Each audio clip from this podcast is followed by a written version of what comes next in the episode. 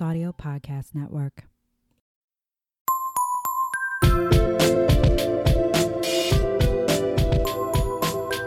Her story, baby, you need it. Lots of wine, you know we got it. All right here on our little podcast, just a little sip. Oh, yeah, time to educate.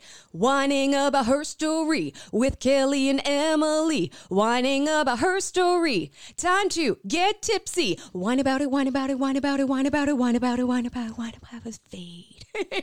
That was actually great. That was fantastic. Welcome to Whining About Her Story, the women's podcast. Women's podcast. The I women's mean, this is history. a women's podcast too. it's a women's podcast where we talk about women.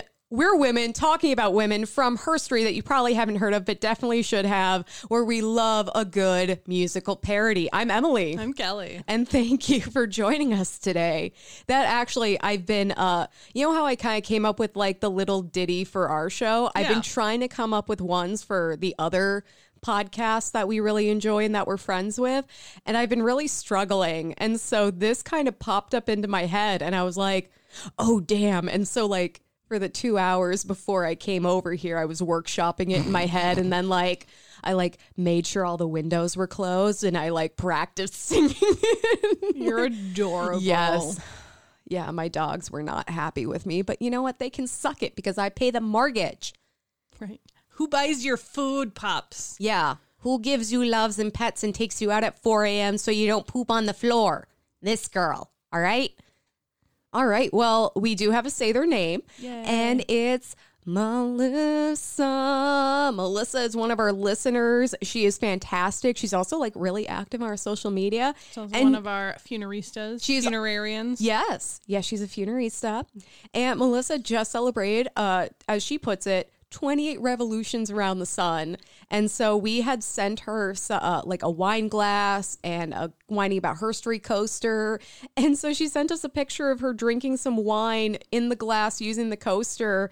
And she wrote, celebrating 28 revolutions around the sun with some free wine and some sweet merch from whining about herstory while listening to their latest episode, of course. Which we did not give her free wine. No, I no, no, feel no. like I need to tell people that. You're do not not, expect free wine from us. you're not getting free wine from us unless you meet us at a bar and like you know earn it. That Yeah. like hey you're worth me buying you some wine. Let's do this okay? But yeah melissa thank thank you so much for listening and your continued support and happy birthday to you. can't sing the actual song because that shit is copywritten I know. I think that's so funny. I know it, it. That's why at restaurants they always have their like "Happy Happy Birthday" instead of Yeah, the it's actual always song. something different. Yeah. Yeah. because it's copyright. I just think that's so funny. That's Yeah, but you know what, Melissa? Just uh, take that special musical intro as our tribute to you. Yep. Yes, get tipsy, enjoy your wine, have a good wine. Have a good wine. Yeah. But uh, speaking of wine, Kelley, we're drinking the cutest wine ever today. trying to remember where I saw this at, or like where I got it. I don't remember, but I was at. It was probably. Let's be honest. It was probably Costco. I was gonna say Target. Um, and like I was walking around, even though I don't really need wine, I have plenty of bottles. But you know, every once in a while, I still go and look. Wine is like not? books. You're like, I'm just gonna browse, and then you end up with ten more books when you already have twenty on your reading list. So I, I I saw this like pack of wine, and they're like mini bottles. They're 187 milliliter bottles, which I think is like a glass of wine typically. Yeah, and I was like.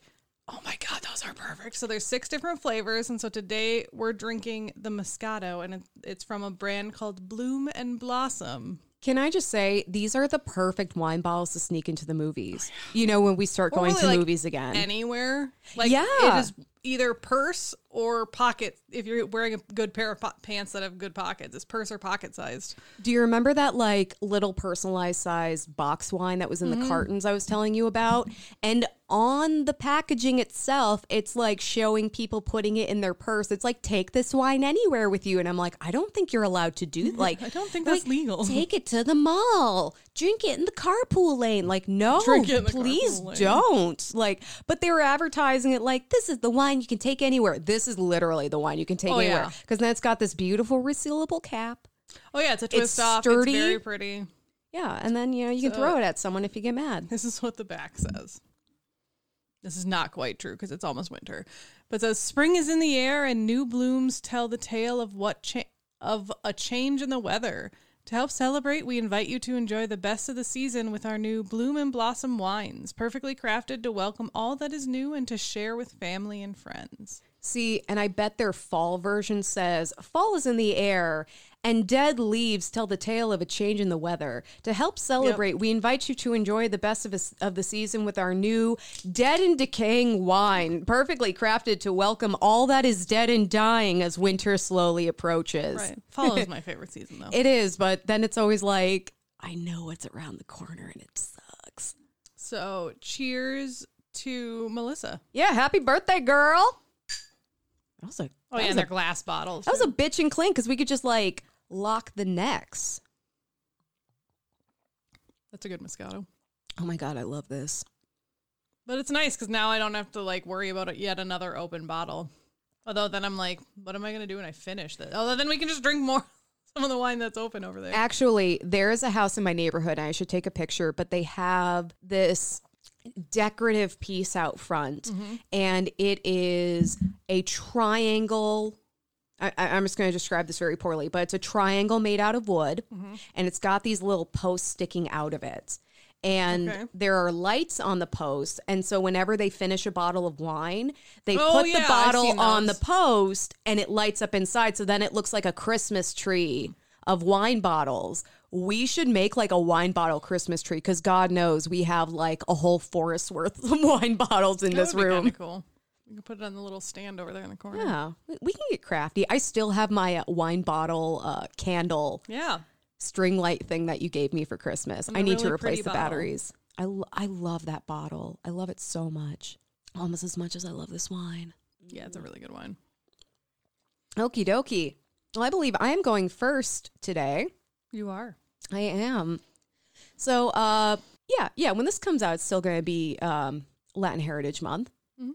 Uh, so I decided to try and find a story in that vein, and today I'm covering Eréndira, the homicidal horse princess. Oh yes, it's one of those. I feel like you're getting into October, Emily. A little bit, but we're all to be super cool with like who she's murdering. It's fine. okay. We're totally It's chill. one of those. Yeah, yeah, where it's kind of like um Olga of Kiev where it's like, man, she's fucked up, but let's get it, girl. we are on board. yeah, um I'm not telling you to murder, but I'm also not to stop you. Right. We're not gonna deny your murder. yeah, either. we're you know, I'm just to I got other th- I'm just to look this way. It's fine. Today we are traveling back to early 1500s Mexico to hang out with the Purépecha tribe. And the Purépecha were a major empire during the pre-Columbian era. And they, they're still around. They're like one of the indigenous peoples of Mexico. Arendira was the daughter of Tengexuan II, a Kazunkai or monarch of the Purépecha. Oh, Okay. I fucked that I'm up. I'm I, on board. I'm sorry. I I have like all of my phonetic pronunciations, but I also wrote these notes several days ago, and it's all. I'm like, oh yeah, I can pronounce this. This is fine. And now I'm looking. I'm like, what is an X doing in here? That's not where a Z goes. I don't know anything. Eréndira likely lived in the capital of Tichuan, which means place of the hummingbird. And so hummingbirds were super important to their culture, and hummingbird feathers would be incorporated into important art and items that were considered like luxury items, which makes perfect sense because what? A hummingbird has like five tiny feathers on its entire body. They're so tiny. I know they're small birds. Like they're very pretty. they're though. tiny birds. They're hard as hell to catch. They're, I think, the only bird that can hover and fly backwards. Yeah, like there's no way that hummingbird market is getting inflated because those things are way too tough to nail down. So, good for them. So while the Aztecs were busy conquering surrounding empires and just kind of like anyone they felt like, the Purépecha successfully remained independent and there is no record of the Aztecs actually defeating them in battle. That's Which, like, if you know anything about the Aztecs, is a big fucking deal because they it's like did not. the Spartans didn't beat you in battle. Yeah, the, the Aztecs were not fucking around. They were a hardcore empire. And this is probably why Tinguixuan II, so the monarch, surrendered his empire to the Spanish when Cortez and the conquistadors conquered the Aztec Empire in 1521. So if these dudes, these Spanish conquistadors, took down the Aztecs, like they knew they were in big, like, whoa, okay, you took those dudes down, we're in trouble. It also didn't help that the Perpetua Purépecha had been devastated by an outbreak of smallpox. Oh, so they were already in a weakened state. So it's not like, oh, well, you took down the Aztecs. They're a bunch of pussies. We're fine. It's like, oh, we're already like limping along here as a as a an empire and you took down the Aztecs, which means you're pretty tough. We're fucked. Yeah, so they weren't at full strength to defend against the Spanish. And just a little context here, you know, the Spanish came to South America and they were conquering everything and spreading diseases and they were looking for gold and like just generally being assholes. I mean, it's colonization. It's the it's the age-old story of colonization. So unfortunately for him, Tengic II would be murdered just a few years later, even though he pledged his allegiance to the Spanish Empire. He's like, hey, we're cool here. And then he got murdered anyway. It's like, bummer. We're cool here. And they're like, mm, Yeah. nah.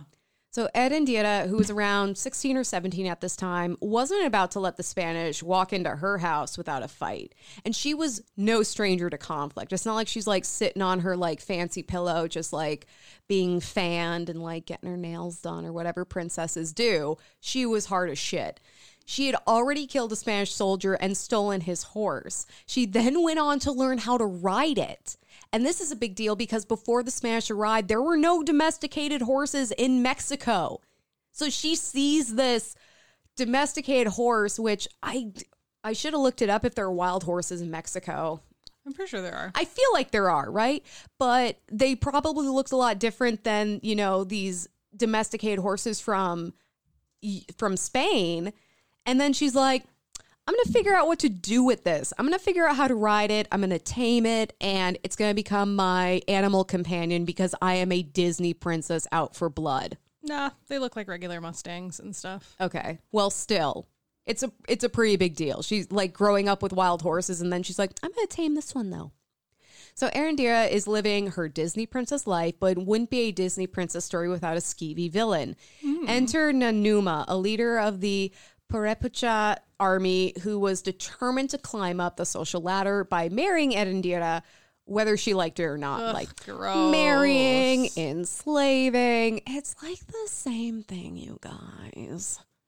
But Arendira was not interested. She's like, bro, you're gross. And immediately I'm imagining like a very like Jasmine Jafar vibe. Like she's just kind of like being cool, do, hanging out with her tiger. In this case, a horse. Horse. And then the, skeevy guy comes up and he's like twirling his little beard and he's like, mm, mm, mm. and then he has like a weird rapey song like uh, Frollo in The Hunchback of Notre Dame, which if you listen to that song, Oh no, it's totally like I'm like, he wants to rape her, but he's like at odds with himself. it that song is basically rape culture because he's like, "Oh, I'm so mad at you for giving me a boner. How yeah. dare you? And if I can't have you, then fuck you." Like It's, so bad. It's so gross. He's probably Which I think is the point. Eh, no, absolutely. But- He's honestly, in my opinion, the scariest Disney villain because I'm like, dude, we all know him. We all know him in some capacity. Like he's so real. I could get drunk with like Scar or Ursula or like a lot of these other Disney villains and have a good time. But with him, I'm like, dude, you're super rapey, and I just kind of want to push you off of Notre Dame into some lava. Can we get that arranged? Cool. So Arendira was busy riding her horse through the forest, singing about adventure and independence, and commuting with critters. So Nanuma did what any reasonable person would do. He attacked Arendira's home in the middle of the night, and thankfully her horse best friend was there to help her escape, and they trampled his ass on the way out. But like, can't you see this as a Disney movie? oh yeah. Like, except she doesn't kill the Spanish soldier and get the horse. She just like finds it in the forest. Like, I'm shocked that Disney has not Disneyfied this story because all of the elements are there. Oh yeah. Anyway, Eréndira rode off into the wilderness to regroup, and it was while she was away that the Spaniards invaded mm. her city, bringing with them Christian missionaries to Of spread the story of Jesus, whether they liked it or not. They probably got along with Nanuma. They're like, oh, forcing stuff on people whether they like it or not. Yeah, man, I got you. What's up? Let's do the secret creepy handshake. so when Eréndira returned, she was none too pleased. While riding her horse, she went full Braveheart and stirred her people to action. And according to the the written account slash maybe fictionalized tale of this, she said, "quote." We have seen the Spaniards who came to carry away our treasures and seize our lands. Yet today we just look on as these men who appear in the guise of beggars come to take away our children as if they were orphans, to destroy our gods, and to impose upon us a strange religion. What then shall be left of us? They can take our treasure, but they can't take our freedom. Ah! Full face paint and everything. Yeah, yeah, yeah. She's got the face paint. She's got some hummingbird feathers on her. She's like ready to go. She has a kilt made of hummingbird feathers. And she rides up, and everyone's like, damn, she killed a lot of hummingbirds to make that skirt. Respect. But yeah, again, I'm like, okay, so this is Disney meets Braveheart. Love it. So she set up a base camp on top of a hill and led her people in a war against the Spaniards. And when they, whenever they were able to like capture a Spaniard's horse, Arendira trained them to ride, Ride, yep. and she trained them in horsemanship so then it could like build up their ranks and give them an advantage. And then Yeah, she's like, like, a giant cavalry. yeah, which I'm like, damn girl. So now she's Mulan. Uh, she's training her own army. She's got this. She's uh, using those like little bracelet things to climb up the pole and, you know, making everyone else look like a bitch. Unfortunately, it was during this war that Andir's father was murdered in his sleep by the Spaniards, who were probably not super happy that even though he had surrendered the empire to them, that his daughter was like, fuck, I, I'm sorry, I was not consulted in this decision and I do not abide. When Erendia heard of this, she rushed to be with him, and it was around this time that her people began to become overcome by the Spaniards. Hmm. Which, like, unfortunately, if we know anything about history and the conquistadors, we all kind of saw coming. While we know about the fate of those conquered by the Spanish, Eréndira's fate is a little less clear. And by a little, I mean totally who the fuck knows. Some stories say that she completed suicide by drowning, which that's such a cop out. And I feel like whenever we hear about these warrior women, there is always a version where they die by drowning themselves. Every. Fucking time. It is so played out. People of the past stop relying relying on this as a storytelling crutch. We're over it. According to the first written account of Andia's story, which was written by a Mexican judge in the 1800s, she tried to seduce a monk who achieved sainthood by not falling to this like lusty native gal, which is just full of super racist bullshit and stereotypes of Mexican women and indigenous women and all that. So I'm going to say fuck that. Some legends state that Eréndira was kidnapped by her own people and held in a temple to prevent the Spaniards from finding and killing her. So, like in this scenario, I'm imagining shit's going down, they're losing, and she's like, "Nope, I'm gonna keep riding into battle." And they're like, And they're like, no, fuck. "We are not letting you die," and they had to like imprison her in a temple so she wouldn't they're go like, and You're get all herself I killed. fuck. Or, yeah, like you're it. You're all Yeah. we fucking have. Stop Yeah. being an idiot. we need to save that hummingbird skirt because that shit is tight. so while the story of Erendir is dubious at best because the first and like only main written account was written by that that Mexican judge in the 1800s. Remember, the story is taking place in the 1500s. Uh, she has still become a symbol of indigenous resistance to Spanish conquest and has served as the antithesis to Malinche, who was an indigenous woman who we do know existed. Yeah. And she served as Cortez's translator mistress and helped him in his conquest. And I know I've been Ah, Cortez. I know I've been throwing Cortez's name around. I probably should have g- given him some context. He's like the big baddie of conquistadors. That's all you need to know. He's like the conquistador. But so she's seen as kind of this traitor that helped facilitate the oppression of her own people. And Eréndira is the opposite of that, where even though, you know, her father surrendered the empire and her people were just kind of like, I guess she's like, no, that's not good enough for me. And so she's the so like her legend is perpetuated in oral stories and she's still celebrated and things are named after her. And so Eréndira was lifted up as a symbol of pride, bravery, bravery, ingenuity, bravery, bravery, and the Purépechas passed, Aw. which I thought was sweet. And I thought that was a, a fun way to explore that period of time a little more. And also, I had never heard of the Purépecha, which I'm so sorry. I think I pronounced it 10 different ways. I should have put the. I should have put the uh, phonetic notes next to every mention of it, but when I was writing this, I was feeling real confident. You're like, I got this shit. But they're still around, and I'm like, I, I, I felt really stupid because when I think of indigenous people of Mexico, I think like the Aztecs and the Mayan, you know, all that. I had never heard of them. And like there are still some Mayan people around. There's these people are still around. I'm like, man, we I feel like you and I have tried to learn more about the indigenous peoples in the United States, but I haven't really branched out into the indigenous peoples of other areas. So that was cool. So that is Edendia, the homicidal horse princess. Sorry, that just makes me every time you say it makes me laugh. Good. That it should. It's hilarious and it's wonderful. You're hilarious and wonderful. Oh, I love you.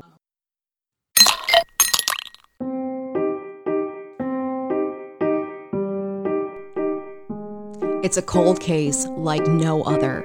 In 1888, five women were brutally murdered in a London slum. Attacks so violent, the killer earned himself a nickname Jack the Ripper. But everything you think you know about Jack and those women is wrong. On Bad Women, historian Hallie Rubenhold uncovers the real lives of Jack's victims, revealing discrimination that put them in Jack's path, misogyny women still face today. The show challenges established theories about the murders, causing many supposed Ripper experts to see red. Listen to Bad Women wherever you get your podcast.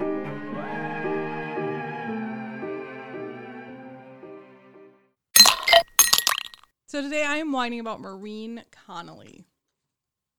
Um, she was born in San Diego, California on September 17th, 1934. So just a few days ago, but many years ago. just in case you didn't know. Um, We're was- whining about an infant today. Yeah. Um, she's done amazing things in the like week she's been alive. No. Putting all of us to shame. Should this girl does. Trust me. Um, maybe not everyone, but me for sure. But she was the first child of Martin and Jessamine, which you know how like you use Alice as your like bar name. Yeah. Jessamine might be mine. Oh, that's a good name. We need to bring that back. Like, I'm sick of Riot and Gunner and Axel, where it's like, stop naming your children after car parts and weapons. like, Right? name them Jessamine and go by Jess for short. Um, her parents divorced when she was quite young, three years old, and um, she was raised by her mother and aunt. And actually, at one point during her, like when she was growing up, her mom told her that her dad had died, like her biological father had died, and it caused.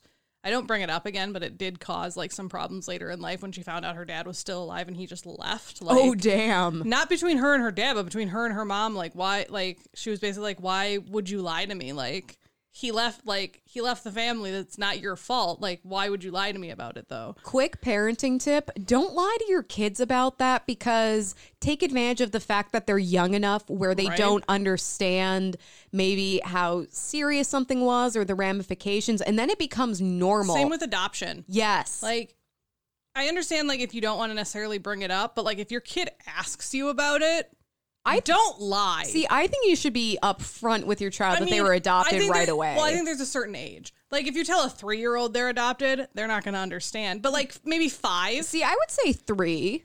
three to five.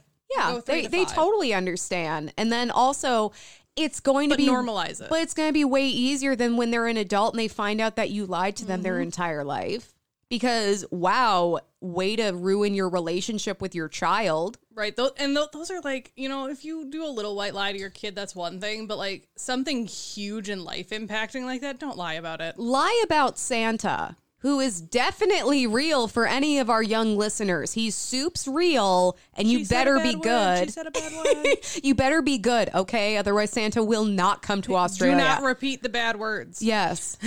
Santa's Um, listening, but don't lie to your children about what happened to a biological parent or whether or not they're adopted. Right, exactly.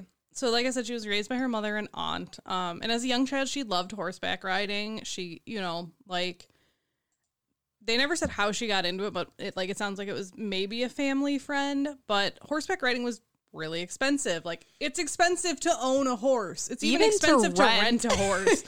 um, and her mom was not super well off, nor was her aunt, and so um, her mom couldn't pay the cost of riding lessons or renting a horse. Um, and so she, you know, kind of had to find something else to do.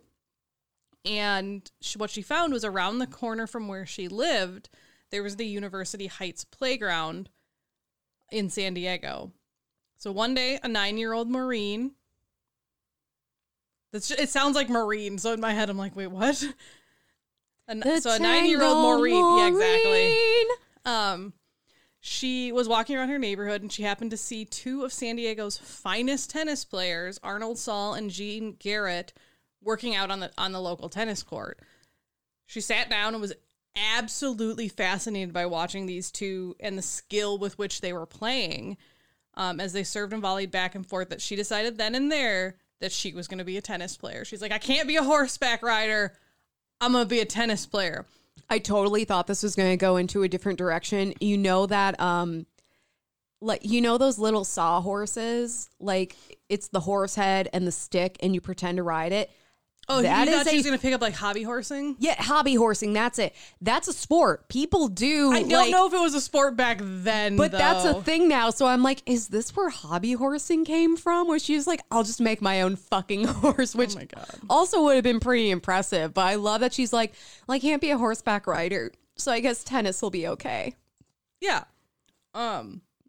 She's got this like Excuse drive me. for athleticism, though. Clearly, obviously. So, like I said, she took up the game of tennis, which I find funny.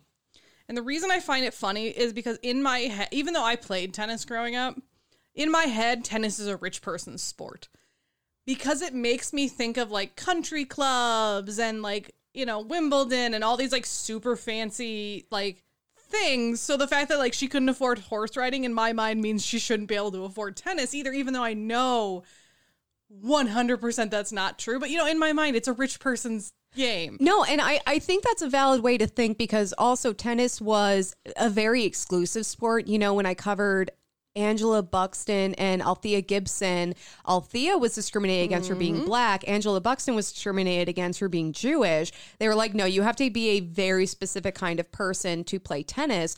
But it wasn't even just tennis. A lot of a sports lot back of, then. let's be honest, a lot of shit was racist and anti-Semitic.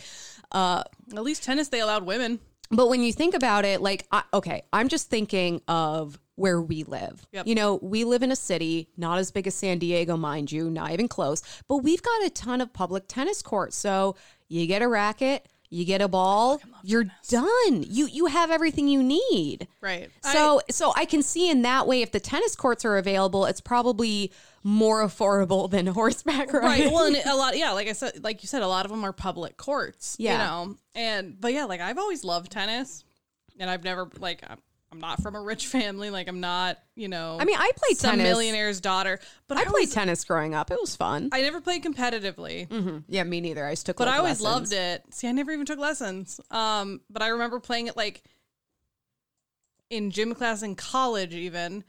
Um, but I was always really good at tennis and like badminton or other games that I could just whack something really, really hard. I love badminton because tennis, I always hit the ball too hard, but badminton, you can just go to town on that thing and it'll move like three inches. but I really like tennis too. Like, had I like, I don't know, like it's funny because I tried like every sport, but like in Catholic school, tennis wasn't one of our options because we like we didn't have a tennis court. yeah.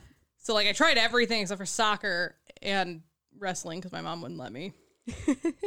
um, and football because they don't like girls. But I tried everything that was like available to me, and I like I really wish tennis had been because I feel like that's something I would have followed into high school. But by the time I got into high school, I was like, I'm not starting something new now. It's interesting that you say that uh, your mom wouldn't let you do wrestling. I knew a girl in high school, a friend of mine. She was on the wrestling team, and we did not have a girls wrestling team. no, so she there- had to be. is- there isn't such thing. As, if a girl wrestles, they're on the team. There is no female wrestling. It is Right. it's supposed to be a neutral gender sport, but a lot of men won't wrestle women. Yeah, so she was she was on the wrestling team with all the guys. Uh, unfortunately, she did not last because they bullied the absolute piss out Mm-hmm. Well, of her. either either the team they're on will bully them, or Yep. when they go to tournaments, like I said, people won't want to wrestle them because it's either oh I don't want to wrestle a girl because I don't want to hurt her, or fuck I don't want to be beat by a girl. yeah, you know, weird Because double I- standard. I cheerleaded for wrestling, which sounds so weird, but it was actually a lot of fun. The re- our wrestling team was fantastic, even though they like playfully, like not harassed, but they like teased us a lot because they were like, "You sit on a cushion and like slap a mat." Like, Yeah, and you're playing grab ass with other guys. Shut up. But, We're like, all being weird but it, here. But it was great. Like, and but yeah, like there were there were a few women that we saw that yeah, like a lot of times they wouldn't be on the first string of their teams wrestling because yeah, like people wouldn't want to wrestle them. And I that's so really bad for them. unfortunate. Like, here's the thing: like, sexism hurts everyone. If a guy is too uncomfortable to wrestle a, a girl. Right. In in a professional setting, like this is a sport. This is there's refs, there's officials. Like you're not like wrestling Mm-hmm. someone in a back alley or anything. And if you are too threatened to wrestle them, Right. like what does that say about you as a person? I guess it does make me also wonder that, like, you know, I guess if you're a guy going through puberty and you get random boners, I would understand not wanting to wrestle a girl either. Because you're like, what if in the middle, like, you're wearing a fucking singlet? Like, what if in the middle of a match you're just like, well, I'm turned on? Like, I understand that portion of it, but I'm still like, just fucking do it. Is that are boners that sensitive though? Where like you're in the middle of like a competitive match where you're exerting a lot of Have physical you not energy? heard and- those stories about guys that'll just like randomly get boners in class, like when they're like first going through puberty? no, no, no, no. But what I'm saying, I'm saying like random boner. no, I get okay, I get popping a random woody here, but when you are exerting a lot of physical energy, you're panting, you're exa- you know, it's like. Although maybe I'm now just describing. Something. I know. I'm like Emily. Think about what you're saying. Are we are we gonna unlock the secrets of random woodies? right? Anyways, Our male listeners, please educate us because the health system, I don't even understand how my own body works, let alone right. the male body. Feel free to send us an anonymous email to whiningaboutherstory. No pictures. No Please. pictures. Attachments will be deleted immediately. We will find you and have you arrested for something. Yeah. I don't know. So, Maureen's tennis career began at just the tender age of 10 years old on those municipal courts in San Diego. Her first coach was Wilbur Folsom, who was um, a tennis legend in his own right that had gotten injured and ran a tennis shop and taught lessons in the area. This is my favorite sentence in my entire story. Potentially the best sentence in the universe. Um, so Maureen shagged balls for Folsom in return for lessons. So do you know what that means? Does that mean you, balls? you catch the balls that like Yep, go you- out of bounds? Well, you're yeah, you're that person that either if they're not playing against someone or yeah, or it goes out of bounds, you're the person that goes and gets the balls and brings it back and gives it back to the players. yeah. I just love that it's called shaking. Can I just balls. say that we just had a full on conversation about wrestling and random boners. And then we talk about shagging balls. And Kelley's favorite sentence is about this. Like, make of that what you will. shagging balls. Um Yeah, there's there's like a professional at Wimbledon who's like title is the ball shagger, Yeah. which it's I, I mean I think it's because like it stems from Britain, you know. oh yeah. Even though shagging over there actually is like sex, so Did I don't know. Did I ever tell you when I had uh, a kid I was babysitting ask what shagging means? Oh, were they watching like Austin Powers or something? Yeah. I kid you Why not. was that child watching Austin Powers, Emily? because You're the, a terrible babysitter. No, because the dad put it in before he left. I kid you not. The the the kids want to watch Austin Powers. My- I mean, they're great movies, but Jesus Christ, And dad was still children? home. Dad was still home, and I was like, guys, I don't think we should watch that. He goes, oh no, we were watching it last night. It's still in the DVD player. Here, let me set it up for you. And I'm like. Uh, okay. I mean, at that point, if the dad is playing it, it's not on you anymore. yeah, but still. Um, so, So what did you tell the child? well, I was like, um, and she's like, is it like kissing naked? And I'm like, yes. like, I hate that you Oh know that. God, she she was like nine, though. and I'm like, I think I watched these movies when I was like ten. And you you have a very vague concept of sex and what it means, or not what it means, but just like Right, what you it don't lo- is or looks like. Maybe not even looks like, but yeah, like the the vague kissing naked. Like you kind of understand the general concept. Oh, are you? I have you a fruit met, fly have you met my friend? This was the same kid though that asked me what gang higher than the Oh, that's right. Empire Yep. State was, because that song was on the radio by Fun, and I told her it was uh, when you feel really good, like you're on top of the world. it's like that, and I, I mean, still, technically true. I still. I still really hope that one of these days she was in school and she's like, I'm just having a really good day, man. I'm like higher than the Empire State right now. And the teachers are all like, whoa. So since you are staying, if you finish your wine, tiny wine bottle, you can feel free to explore our shelf.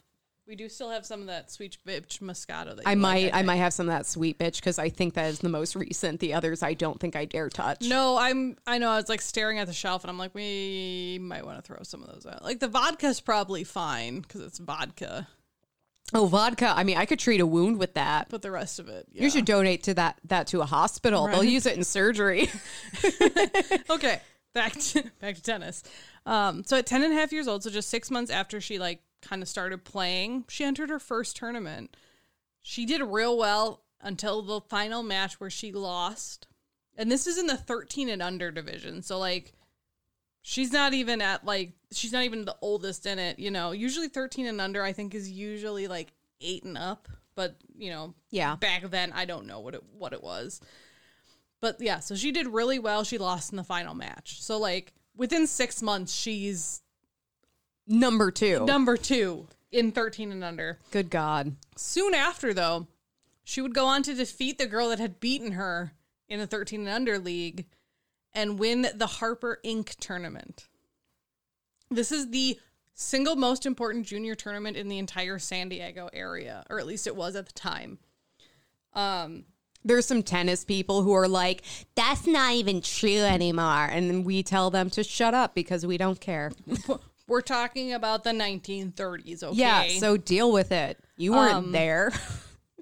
So when you win that tournament, or when you won back then, you would be awarded a complimentary membership to the Balboa Tennis Club. See, fancy clubs. Anyways, so she suddenly got to go to this fancy tennis club, and she would get to practice with um other people that were playing tennis, like that were actually good. And a, a lot of the people she would end up playing with were older boys, because that, that's you know a lot of who played tennis back Older white Christian boys.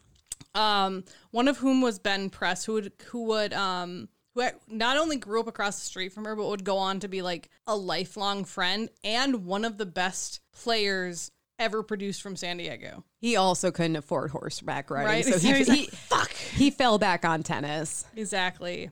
Soon after her career kind of got rolling, her coach Wil- Wilbur Folsom, she decided to replace him with a woman named Eleanor Tennant. Woohoo! Girls empowering girls. Not because Folsom was necessarily like a bad teacher, but just because you know he wasn't what she needed anymore. And Maureen would go on to call Eleanor, quote, the greatest tennis teacher in the world, end quote. Aww. Um, and she would instill in Maureen a driving obsession to win. And this is a coach that had previously taught um, people who had won Wimbledon and the U.S. Singles Open. So, like, obviously, she knows how to win, and so she, like, yeah, instilled this, like, you need to win, you can win. Well, and you know, I feel like okay, when your kid is in a softball league or soccer, you know, whatever, it's it's about having fun. It's about getting exercise, teamwork, all of those like really basic values. But when you're competing at this level, if you're not in it to be the best, you're not. You're never gonna be. So mm-hmm. like that might sound a little harsh, like winning is the only thing that matters. But if you want to do this professionally, yeah, it it kind of is. Right. And at that level, also, can I just say, Eleanor's another name we need to bring back. Oh yeah. Eleanor Roosevelt, great. You can call her Eleanor Ellie or Nellie or Ellen. or Ellen. Like you have so many options. Eleanor from the Chipmunks, Right. fantastic. See, and this is this the Eleanor. reason we keep saying we have to bring back these names is because Emily and I are not going to have children. We like we're both well, I guess unless we change our minds. But right now, neither of us plan on having children, so we just have to put it out into the universe to our listeners to name their children these things. Here's the thing even if I adopt a bunch of cats and use my baby names for them, I'm never going to be able to adopt enough cats to use up all my names. So I need your help to get these names out there. Well, so we have us cute baby Jessamine, we have Jessamine, we have Eleanor, And that's just Alice is another episode. one. Um, Penelope's another Penelope, I really love good Penelope one. too. Yeah. So when Marina started playing tennis, she was a left-hander. But both of her coaches, so Folsom and Eleanor, were like, you know what? There has never been a left-handed women's champion, so we're gonna make you play right-handed. Well, the lefties are the children of the devil, don't you know? So I find like that interesting. Like, so my husband was is left-handed technically. He was born left-handed, but he is such a literal person that when they taught him how to write, and you know, like the teacher obviously teaches you how to write with whatever their dominant hand is. So when she was telling him like you write this way, he was like, "Oh, I have to write with my right hand because that's what the te-. so like." He is just as shitty with his right hand as he is with his left. He's not good at either. He's not ambidextrous. He's like anti Antidextrous. But- it's, it's funny. School agers, I would try to teach them their right from their left. And because like 90% of people are right handed, I would always ask them, like, which hand do you write with? And then they'd look at their hands like, I don't know. And I'm No. like, come on. That's sometimes like in my mind, like if I'm doing something really fast and I need to like suddenly think of right and left and I need to know which hand it is. No, I don't do that. You don't I do the L's? No, I go, which hand do I write with? Because Yeah. that is my right hand because I am right hand dominant. Yeah, so I learn because kids like look at their hands and they're like, I don't know what hand Right. I write with, and I'm like, okay, well, I can't help you. I would teach them the L. So you hold up your your Oh, yeah, index finger and your thumb. I'm explaining for our Oh. listeners who can't see what we're doing though. And the one that creates a proper L facing the right way is your left. So I'm L glad you for left. pointed that out because I distinctly have a memory. I don't remember how old I was, but I have a memory that someone like said that that they were like, "Well, which hand makes an L?" And I held up both, and I'm like, "They both make an L," and they're like, "Yeah, but one is backwards," and I was like, "Oh yeah." You are also a literal person. Why did you marry your husband? Hmm. Well, I don't think we can go into that on the podcast. No, I'm kidding. oh no. Anyways, so so I and maybe it was a little bit superstitious, but basically they were like, "There's never been a left-handed women's champion, so we're gonna have you do right because clearly, like that's what wins." I love Yeah. that they thought it was more advantageous for her to learn to play with her non-dominant Right, hand than to just lean into her Like you'd left-handedness. you'd think like that they were like, "Oh, no one's ever won with their left hand. Maybe that can be like your you know little underhanded technique that Yeah. you know you you're different than it anyways." Whatever, but um. So not only did they turn her into a right-handed player, but uh, Eleanor also tried to turn her into what is known as like a serve and volley player, like where serving and vo- like returning is your big strength. And the reason she tried to do that is because one of her previous um, people that she had coached did really well with that. But she soon realized that Maureen's talent lay in probably what is my talent in playing uh, tennis is hitting hard flat shots from baseline. So hitting it hard and hitting it like basically right at someone's like stomach. Like just really angry. yeah, exactly. I should be riding horses. right. She also realized that Maureen had intense concentration. Um, a lot you can see it in later champions such as Chris Evert or Steffi Graf for those that watch tennis. Um, and she like she had such inten- intense concentration that um, Eleanor once said this quote. Fire engines could roar by, earthquakes could split the street, and Maureen would still hit the ball. Like she was just Wow. so focused that it didn't matter. I have to say, I'm surprised to hear that uh, Chris Evert plays tennis because he's so bulky. Like, have you seen him in Captain America? Like, he's so bulky. I wouldn't think he's like quick That's Chris enough. Evans. They're all the same, Kelley. it's just a bunch of fucking Like, Chris's. Who the fuck is like? I don't even know. Who, I'm gonna Google this person. My friend and I actually came up with the idea of the Church of Chris. So you should definitely like rewind that statement because Chris Evert is a woman. oh God damn it! I'm the worst. I'm Uh, literally she the worst. the former number one um, American tennis player from 1979 to 1980. Kelley, are you saying Captain America can't be a woman? No, it can be, but that's not what you were referencing. Anyways, um, so Oh in, my God. in her autobiography, Maureen also talked about how Eleanor taught her to hate her opponents. "Quote: This was no passing dislike, but a blazing, virulent, powerful, and consuming hate.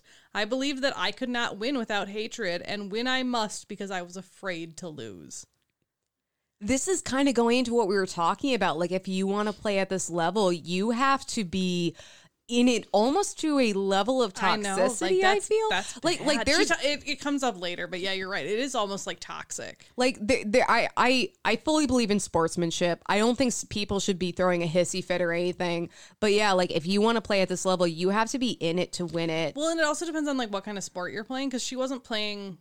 She did go on later to play doubles, but like because tennis is a solo sport, gen like if you're playing singles, Oh, okay. I'm like, no, you're playing against another. Per- I get what you mean. You know what I mean? But you can have this all-consuming hate because you're not. You don't need to be like, okay, I need to pass the ball to like. You don't have that cooperation unless you're playing doubles. Yeah. you don't have that cooperation. You only can, you know, you only have to focus on your opponent, and so yeah, like hate and that all-consuming like I need to beat you is advantageous. I will say I uh I did swim more than one race where I was like looking at the person lane next to me Mm-hmm. and I'm like you're going down you fucking bit like I would like kind of get angry Yeah. to motivate myself like no I'm not letting you beat me I hate like you know I- so I get that I read an interview from an Olympic swimmer that that talked about that that they were like like I I would basically play mind games with the people next to me because why not? Like it can help you win. If you can stare down your opponent and shake them,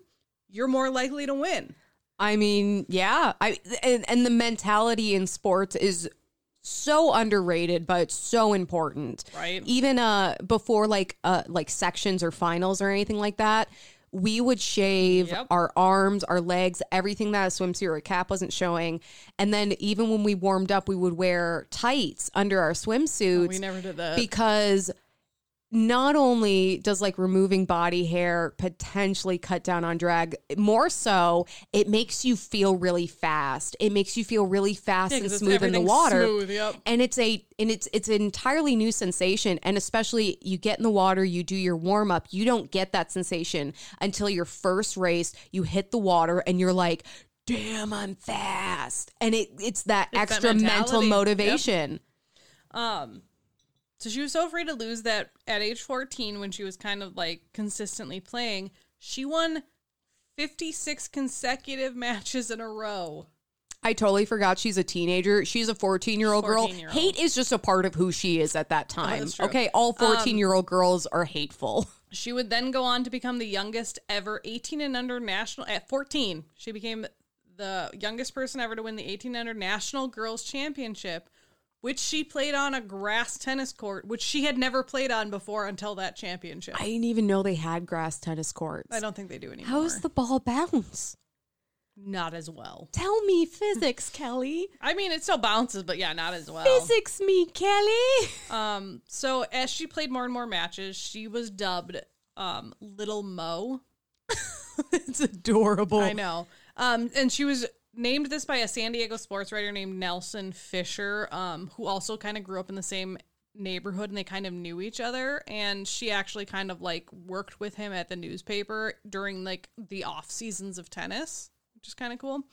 Um, but the reason he, he nicknamed her Little Mo was because he compared her power of her forehand and backhand swings to the firepower of the USS Missouri, also known as Big Mo. That's cool. Yep. I thought it was Um, like because her name's Maureen. she was also um a short, somewhat stocky teenager. She's actually like I think I wouldn't say she's traditionally pretty, but she's not like ugly. She's a, she's a decent looking girl. Um, but the way they describe her is, um, she has a rather long face with a slightly prominent nose. Her blonde hair was always pulled back, usually with a ribbon, and she almost always had a ready smile. And she was remarkably poised for her age. Okay, so we are talking about her appearance because we're relating it to what how they're describing her. But yeah, why why I would know like they're talking about like oh long face and prominent nose like w- okay It's kind of funny though, because like most of the pictures of our her are in black and white, so I don't know if the ones that are in color are like post colored. yeah Um, but yeah, like in all the pictures that you see, like it doesn't look like she has blonde hair. Maybe it's a dirty blonde. But yeah, most like almost all the pictures are in black and white. So, um, but yeah, so she's she's known as Little Mo, which I love. oh I think she's kind of a cutie Yeah, just a cute smile. Anyways, moving on.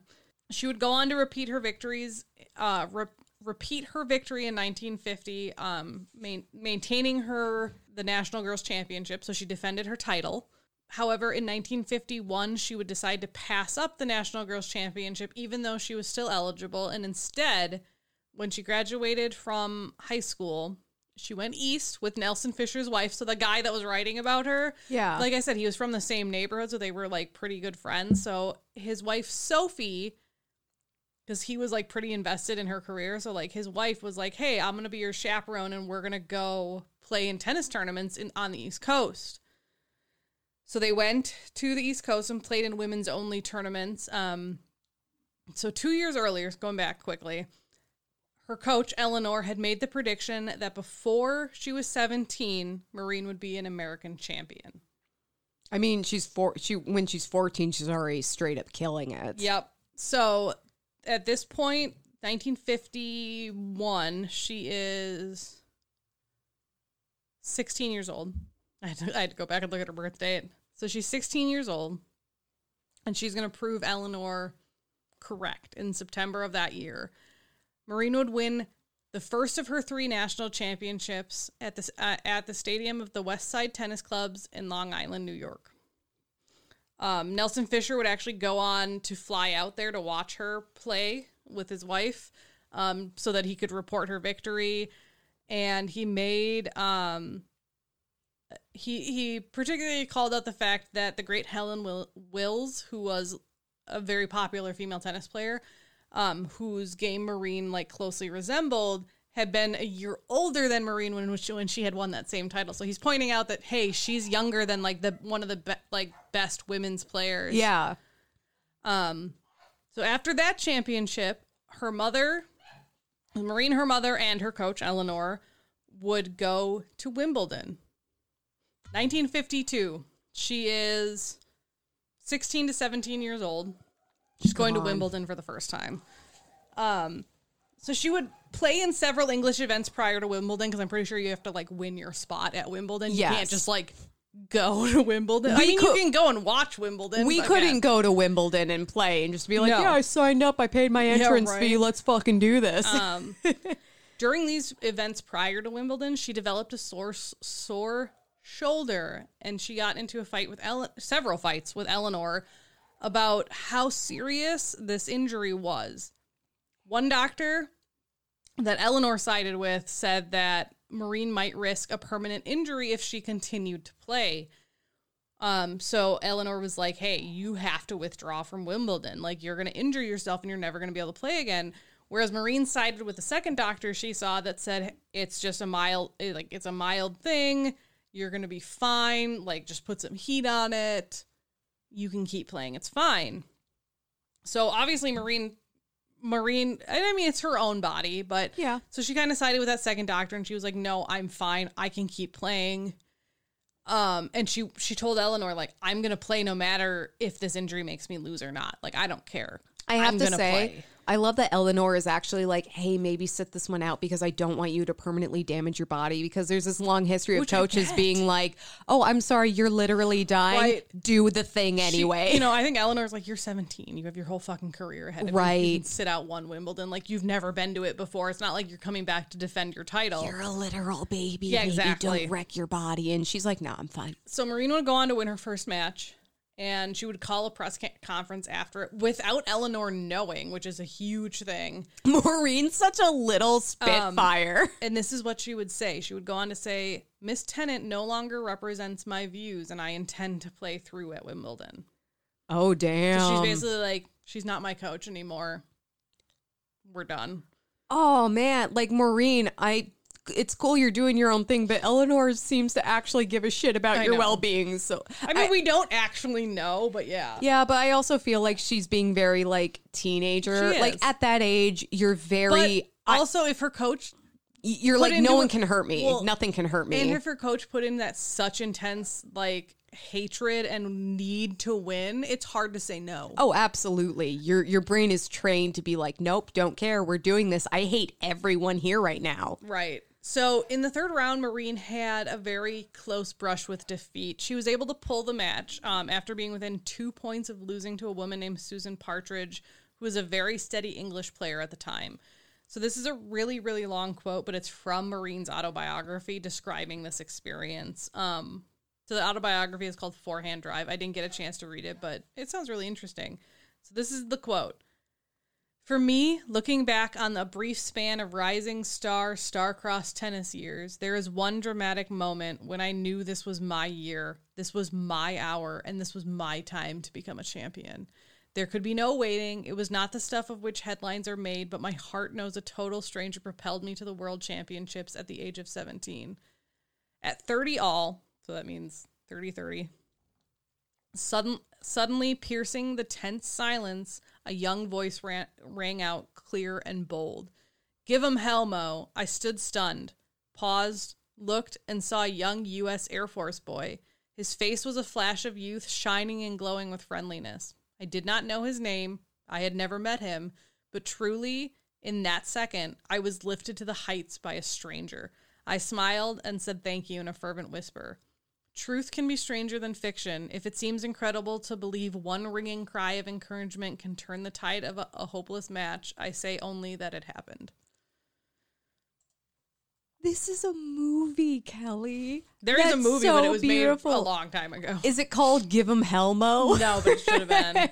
We're making that movie. Hollywood, Right? call us. so after this close call, Maureen would go on to win a series of straight set victories. So like she didn't come close to losing again, including the final round victory over another Southern California three-time Wimbledon title holder, title holder named Louise Brow. So she won. She won Wimbledon the first time she went at the age of 17. Good God. At the Wimbledon ball that night, following her victory, Marine would wear a blue chiffon gown um, made by English designer Ted Tinling, who had actually also made her tennis dress. That's kind of cool. Um, and in the customary champion speech that you give, Maureen made no mention of Eleanor, nor did she acknowledge her presence during the course of the evening.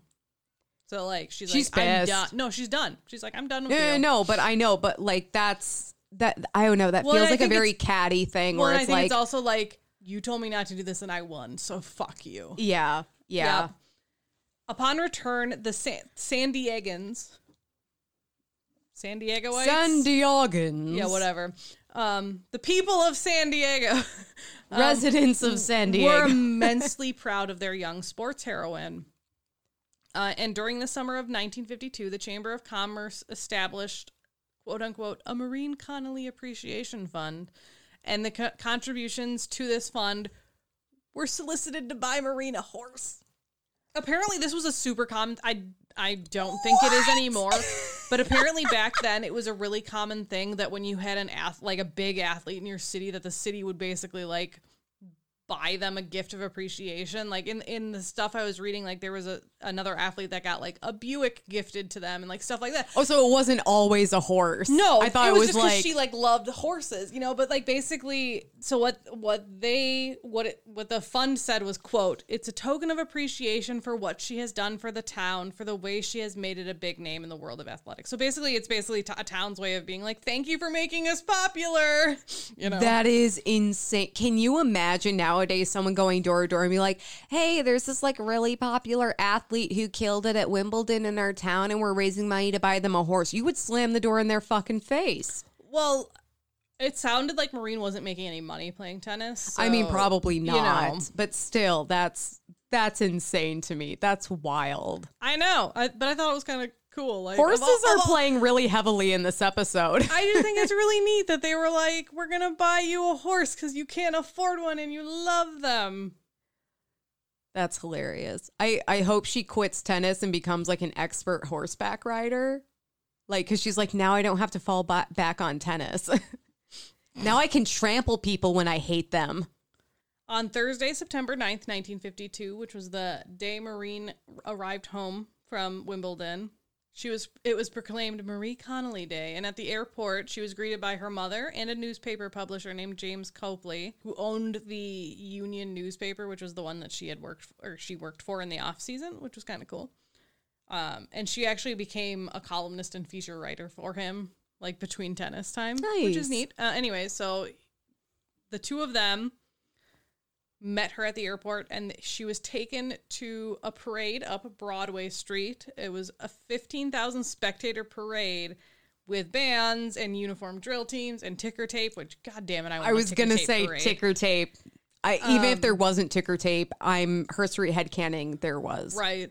So this that night she was pre- you know presented with this fund which ended up having a, a total count of contributors of 564 people and in total they gave $1534 which today is about $15,000. Shut the front door. I mean but between like 500 and some people that's not that's like two bucks each, but still, if you know 3 bucks each but yeah. what, don't make me math.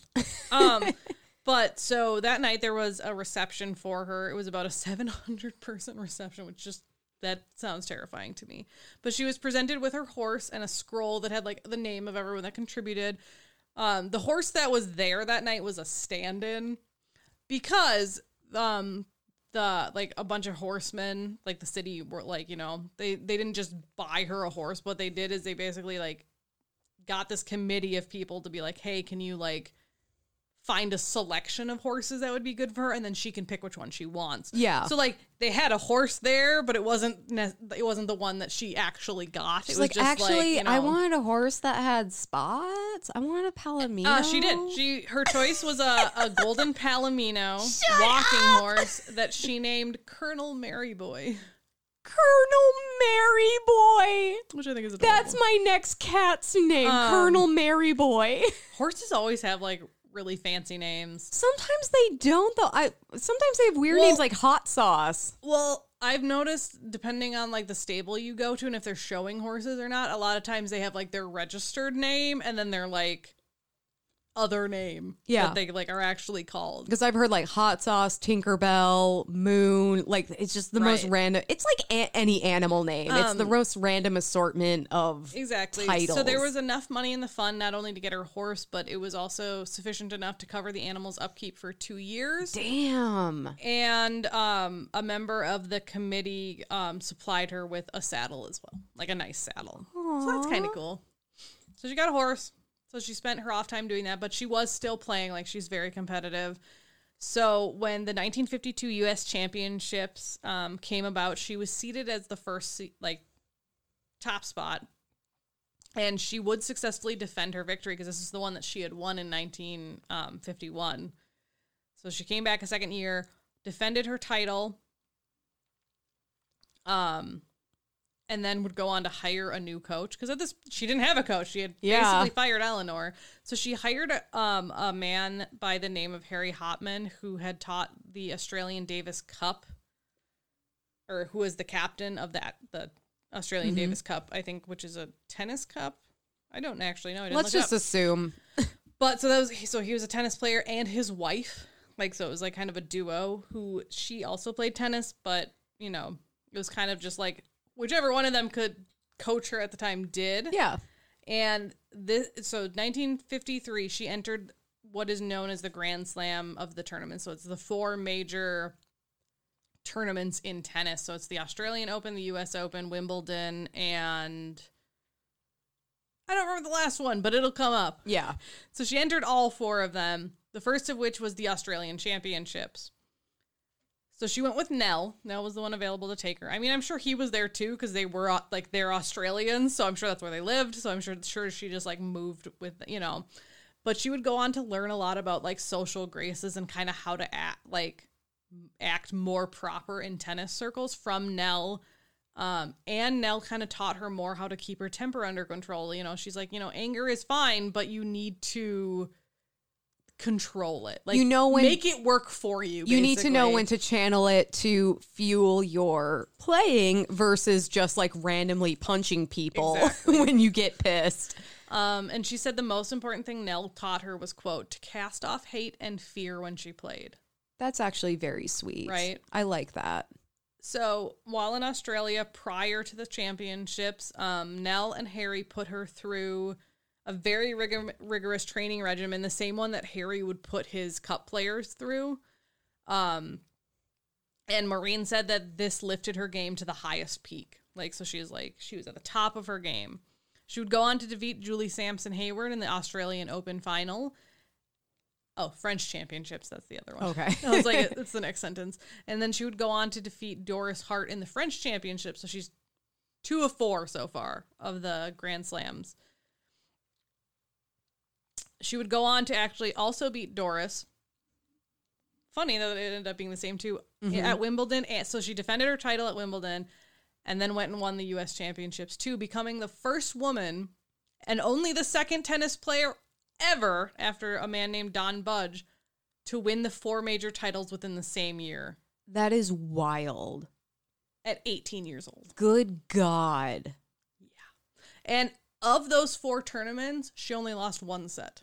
Because you're allowed to lose like a certain number, you know, obviously, Yeah. as long as you progress. She only lost one set, not even a game. She lost one set that entire tournament. That is insane. Four tournaments, sorry. Something else that's interesting. And those are week long tournaments for people who like Ugh. don't follow tennis. That's insane.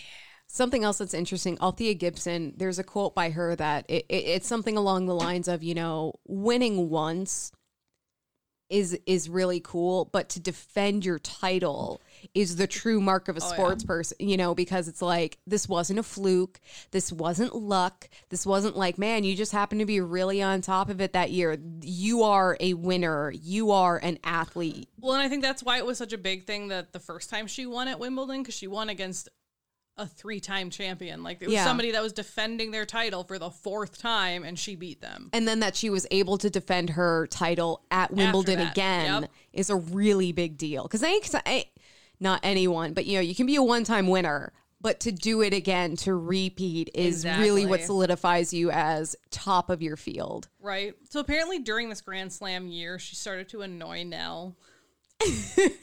because that there were two really large distractions happening in her life that were was keeping Maureen from being focused on her games. One was her horse, Colonel Merryboy, for whom she was apparently very uh, very homesick, and Nell often complained that that's all Maureen would talk about, which I think is funny. Um, the other was the fact that she had fallen in love in San Diego, um, you know, in the time off between the seasons, Oh my God, she's Tina Belcher. Horses and boys. right? Is So- she into zombies too? Because that's Tina Belcher. Um, so you know I, how I mentioned that she was a, a column writer. So Mm-hmm. during the off season, she had interviewed a man named Norman Brinker, who was part of the Olympic equestrian team. Um, oh, so he's a horse boy. yep. Oh my God. And so he, she had interviewed him, and so she had she had fallen like they had fallen in love with each other. And, to no one's surprise. Um, apparently, not long after coming home after winning the Grand Slam, they announced that they were engaged. Yeah, I'm I'm I'm I think that's surprised that they. I'm surprised she didn't end the interview and uh, I just have one more question here. Will you fucking marry me right, Right. now? So they so now she's engaged. Um so Maureen would go on to um continue to win singles tournaments that she played in. Um and she would go on to play the Wightman Cup, which is like a big one and from 1951 to 1954 so for 3 consecutive years she won all 7 of the single matches she played in the Wightman Cup, Jesus Christ. right? I can't imagine doing anything that consistently. We don't even do this podcast that Um, consistently. so Maureen's achievements made her a darling in the media. Obviously, like she's young, she's pretty, she's clear. Like she seems very well spoken. You know what I mean? Like, and she's smart. So she became one of the most popular personalities in the U.S. during that time. She was named Female Athlete of the Year by the Associated Press three years in a row. So basically, from when she started winning in 1951 through 1953, she was named Female Athlete of the Year. Um, in 1954, Connolly would not go on to defend her title at the Australian Championships, but would go on to defend her title at the French Championships and Wimbledon. To see, Still a That's big deal. Yeah, she's Three- a three-time three- winner. Three, year, three years in a row, she defended herself at Wimbledon.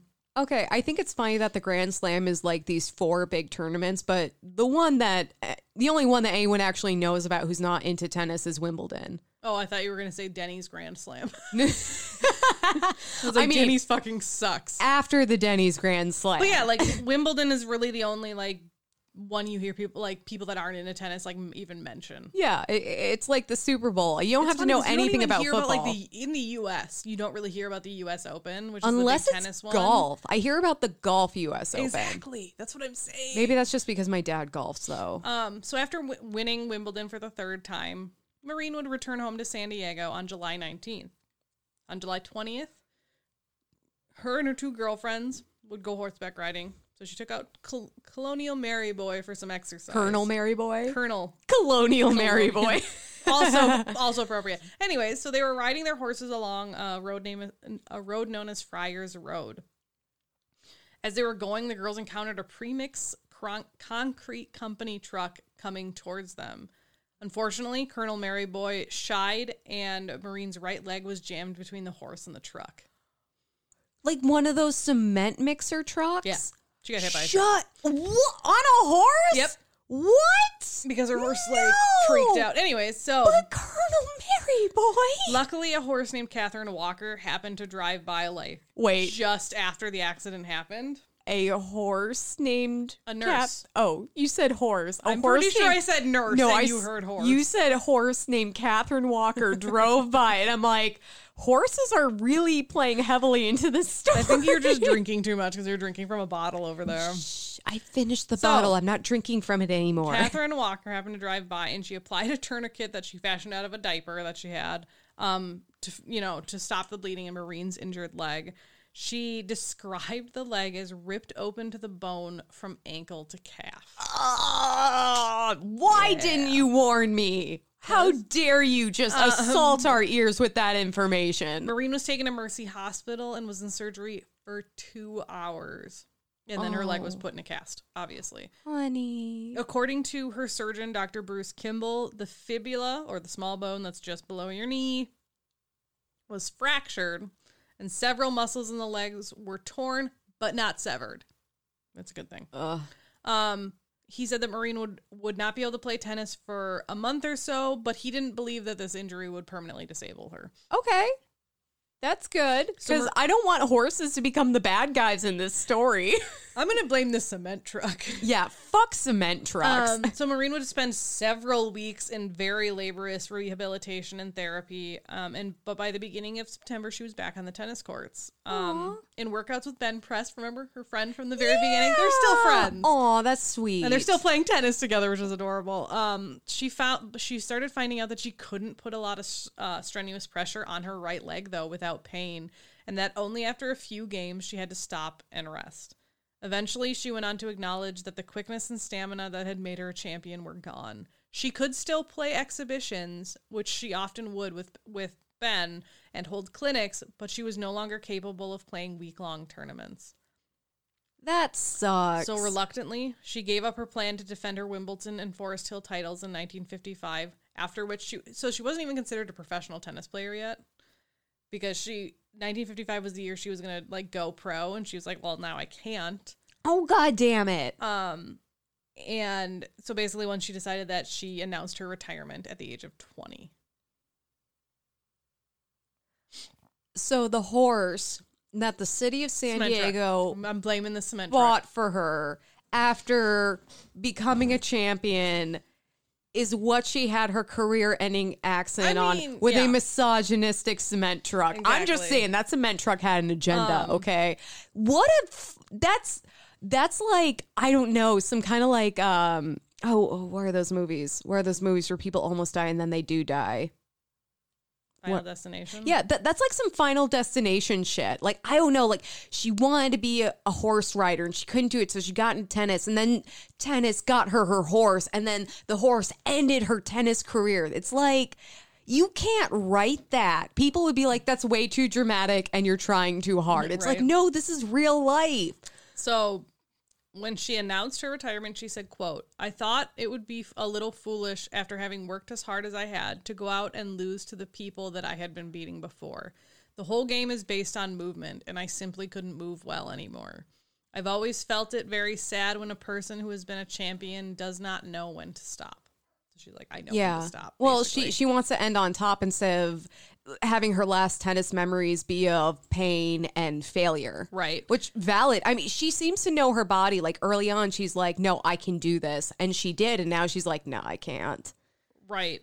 So, um, during this time, her and Norman Brinker were also having some issues in their engagement, and Maureen would still go abroad that year and like go to the tournaments but not play in them.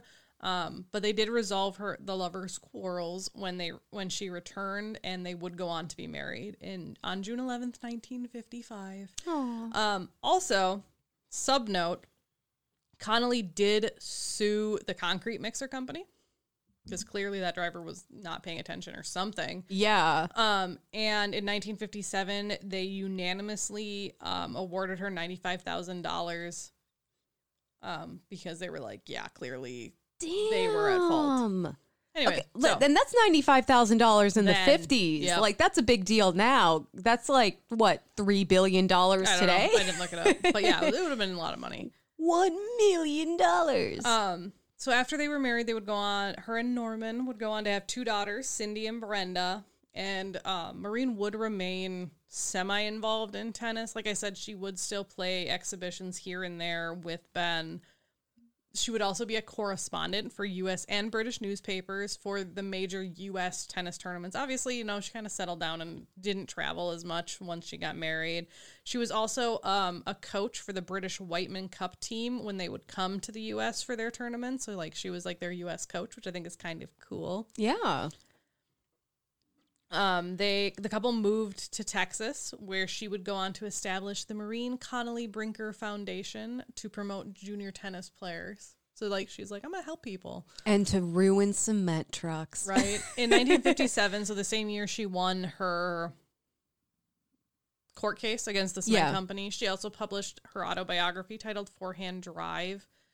And she recognized the downside of her tennis career. This is kind of what we talked about before. Quote, I have always believed greatness on a tennis court was my destiny, a dark destiny at times, where the court became my secret jungle and I a lonely, fear stricken hunter.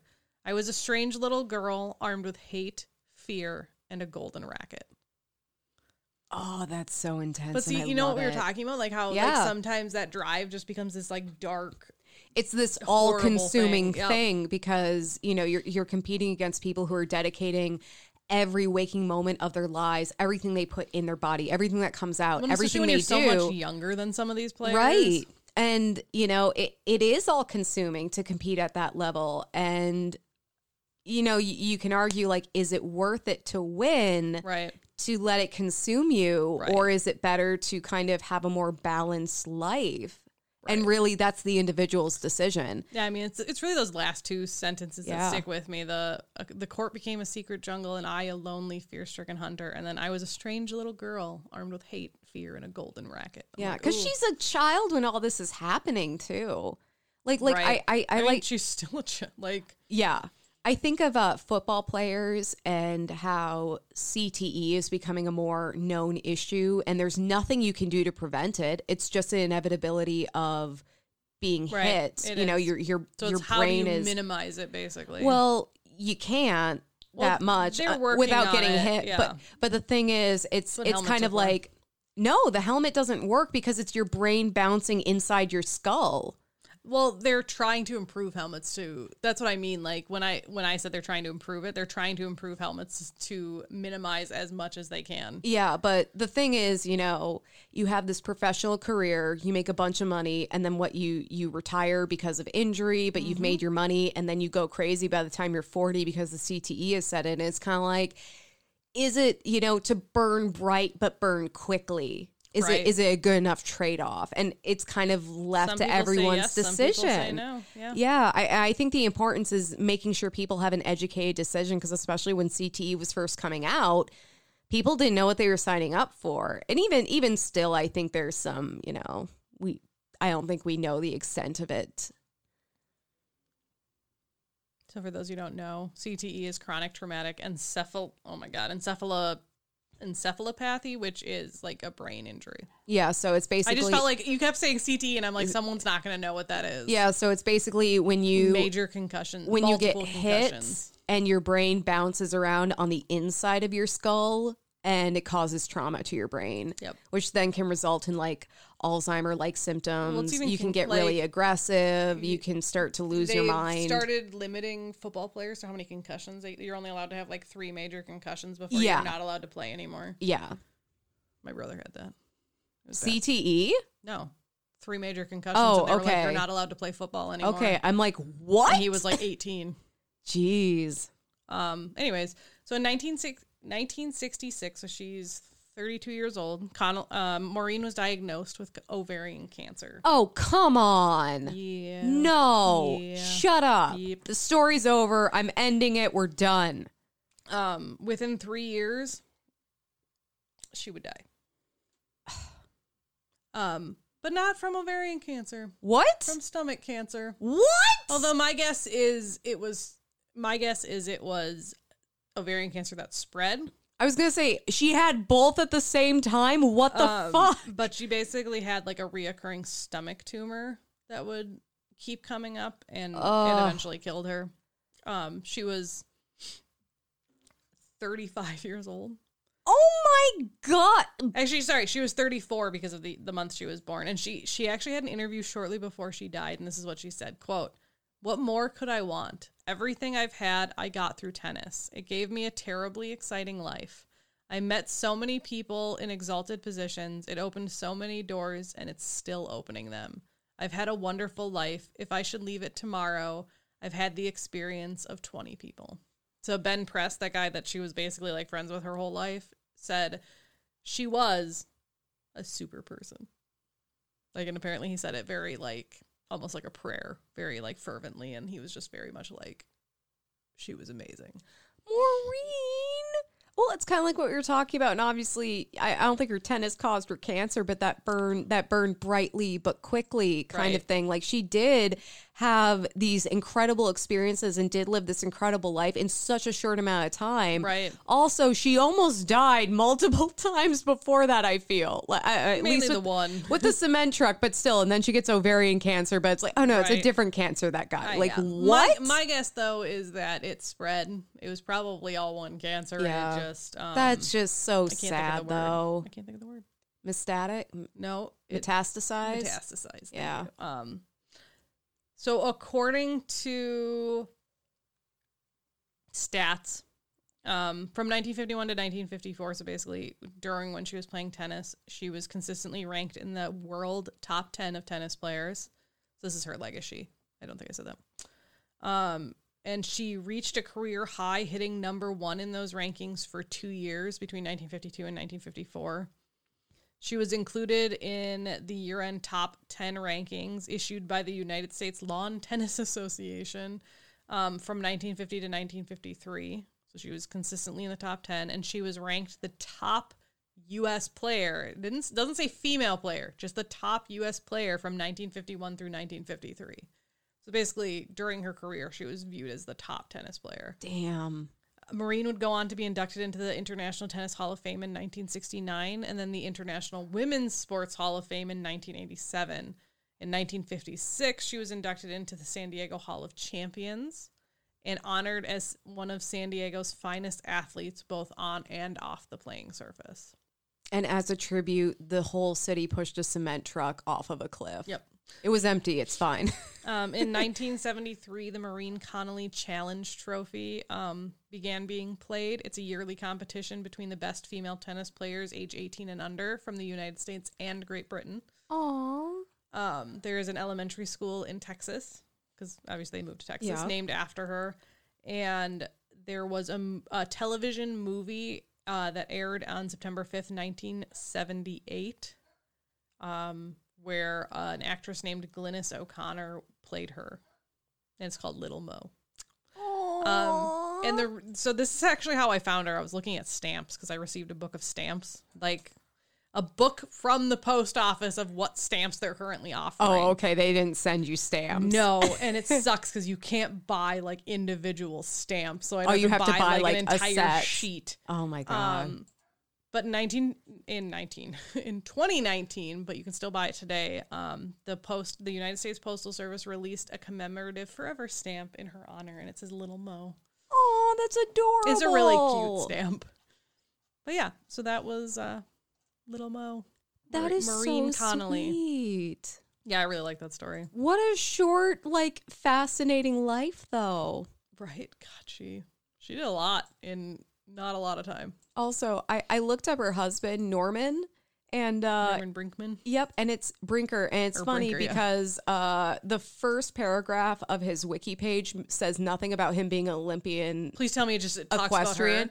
No, it Oh. says he was an American restaurant restaurateur who was responsible for the creation of new business concepts within the restaurant field. He served as president of Jack in the Box Founded Steak and Ale. and helped establish Bennigan's, and he's sometimes credited with popularizing the salad bar. And I'm like, damn, dude. Dude married a lot of people. well, I mean, in his defense, Maureen died tragically young. Yeah, but he married three people after her. Yeah. For a second, I'm like, is he still alive? No, he died in 2009. Yeah, but he he lived a long time. That is fascinating though. Right? And just like very dramatic too. Like her story is just made for a Hollywood like and yet I've historic never drama. heard of her. I know. That's insane. Especially because I feel like female athletes, modern female athletes, are getting a lot more attention than they have in the past. And there are some that have kind of risen into the general consciousness, like like Billie Jean King. Oh yeah, You know, eh, like Selena, or sorry, excuse me, Serena Williams obviously is a really big deal. But I think it's so interesting to see that like these women didn't come out of nowhere. There are plenty of female athletes in the past who were the top of their field, the oh, top Oh, yeah. of their game, you know? Yep. It's in, it's interesting. It's I don't know. I just find it interesting that like she was very clearly like not only the top in the U.S. but like the top in the world, and I had never heard of her until I saw her on a stamp, and then I was like, who the fuck is that person? That's wild. That is Good so on you, wild. U.S. Post Office, though. Yeah, us best getting it done. So Emily, what are you thankful for this week? Um, I actually have something. Uh, so I had the opportunity to go to this like. It, it, it's like a farm petting zoo kids place. It's called like the Red Barn Learning Center, and it's in this little town outside of Rochester. And uh, Jared's dad and stepmom took the nieces there for them, granddaughters, and they invited us. So it was really nice because the kids got to pet animals, they got to ride a pony, they got to bounce around, go on a like a tractor ride, all this different like it's like farm fall stuff. And I got some super cheap mums, y'all. I'm very excited. But it was great because uh, Jared's dad and stepmom have primarily served as caregivers. They are daycare, you know, because the parents are working and they can't afford daycare in a lot of instances. And especially with coronavirus, it's been kind of this well, do we send our kids to a daycare? Do we not? You know, it's like there's extra anxiety attached to that. And so it was really wonderful to see them get to be grandparents, like do the fun grandparent stuff. And then for Jared and I get the opportunity to be like auntie and uncle and like do the fun stuff because usually when we see them, I'm like, give me a baby. Give me a baby because one, I need baby time, and two, you need a fucking break, okay? like, and even um, Jared's stepmom will be like, Emily, I, I I can take the baby from you, and I'm like, no, you will not you have to deal with this baby all the goddamn time. Take a moment and just exist. right? Like, let yourself be yourself for a minute. yeah, but it was it was really nice to get to spend time with, you know, our nieces and with Jared's family and also to like keep building that relationship with the nieces, especially for me because Jared, you know, because he's 100% disabled veteran, he gets to go over and help out with the kids a lot more than I do, obviously. And so I want to make sure that I'm around enough where I'm still building that relationship. And Right. I get that. so it, it was a lot of fun. And I, I took a selfie with one of the babies and she, it. she saw her cute. picture like in the camera and she was like, and so she actually smiled on her own. I'm like. But yeah, it, it was a lot of fun. I'm really thankful that I, I'm also thankful that Jared's family would include me in something like that. We've been dating for almost six years, so it might seem kind of well, duh. Obviously, I'm sticking around. I know, but, I s- there there are sometimes, you know, people are like, "Well, you're not married, so technically Yeah. we don't know if you're gonna stick around." or even like they like me enough to include me you know i'm not being shunned but just that they that they feel like hey yeah invite emily we love her she's great and that i get that opportunity because I, I grew up in Jared's a pretty small you. family jared's mom and stepmom love me his whole family loves me which is a really good feeling Well, that's why I just think it's funny because you're like, "Oh, that they like me enough." I'm like, "Yeah, they fucking like you, yeah Emily." where we i'm definitely the girlfriend where if we didn't work out his family would go to him and be like what the fuck did you do So that's when they're like, "Yeah, we're gonna keep her anyway." Yeah, yeah. You, I don't care what you do now, but we're we're keeping her. We're hanging on to her. So yeah, that that was a lot of fun. I'm thankful for that opportunity. that does sound like a good time. Yeah. Kelley, what are you thankful for? Um, I don't know. It's been kind of a shit week, but I'm gonna say I'm thankful like my cohort members because this was like a week that we didn't have two of our classes, and everyone was very on top of being like, "Hey, we have homework due tonight. Like, just so you guys don't forget." And like, so that was really nice because I totally would have forgotten otherwise.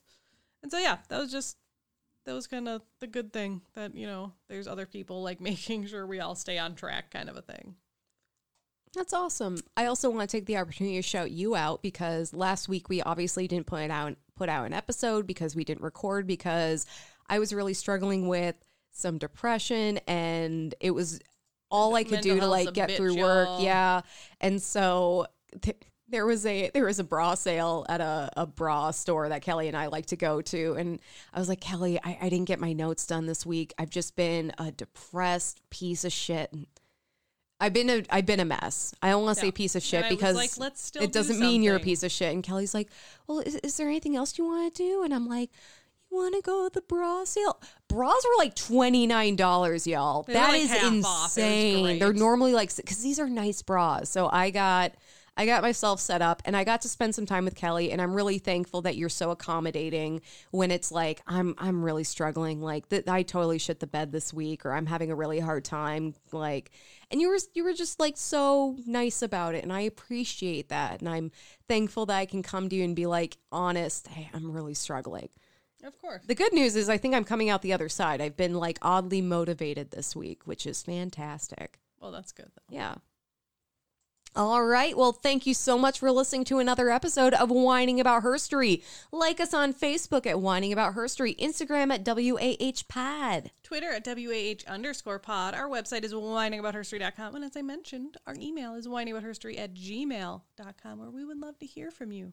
Always. We also have a Patreon at patreon.com forward slash whining about herstory if you want to help keep the wine flowing. For as little as $1, guys. Guys, there's amazing bonus content on there. There's videos, there's bonus episodes. We're going to do a Q&A video very soon, so if you haven't submitted your Qs, you won't get your A's. All Yeah. right. Let us know what you want to know. Also, rate us 5 stars wherever you listen. It is one of the easiest and freest ways to support the podcast. Yay.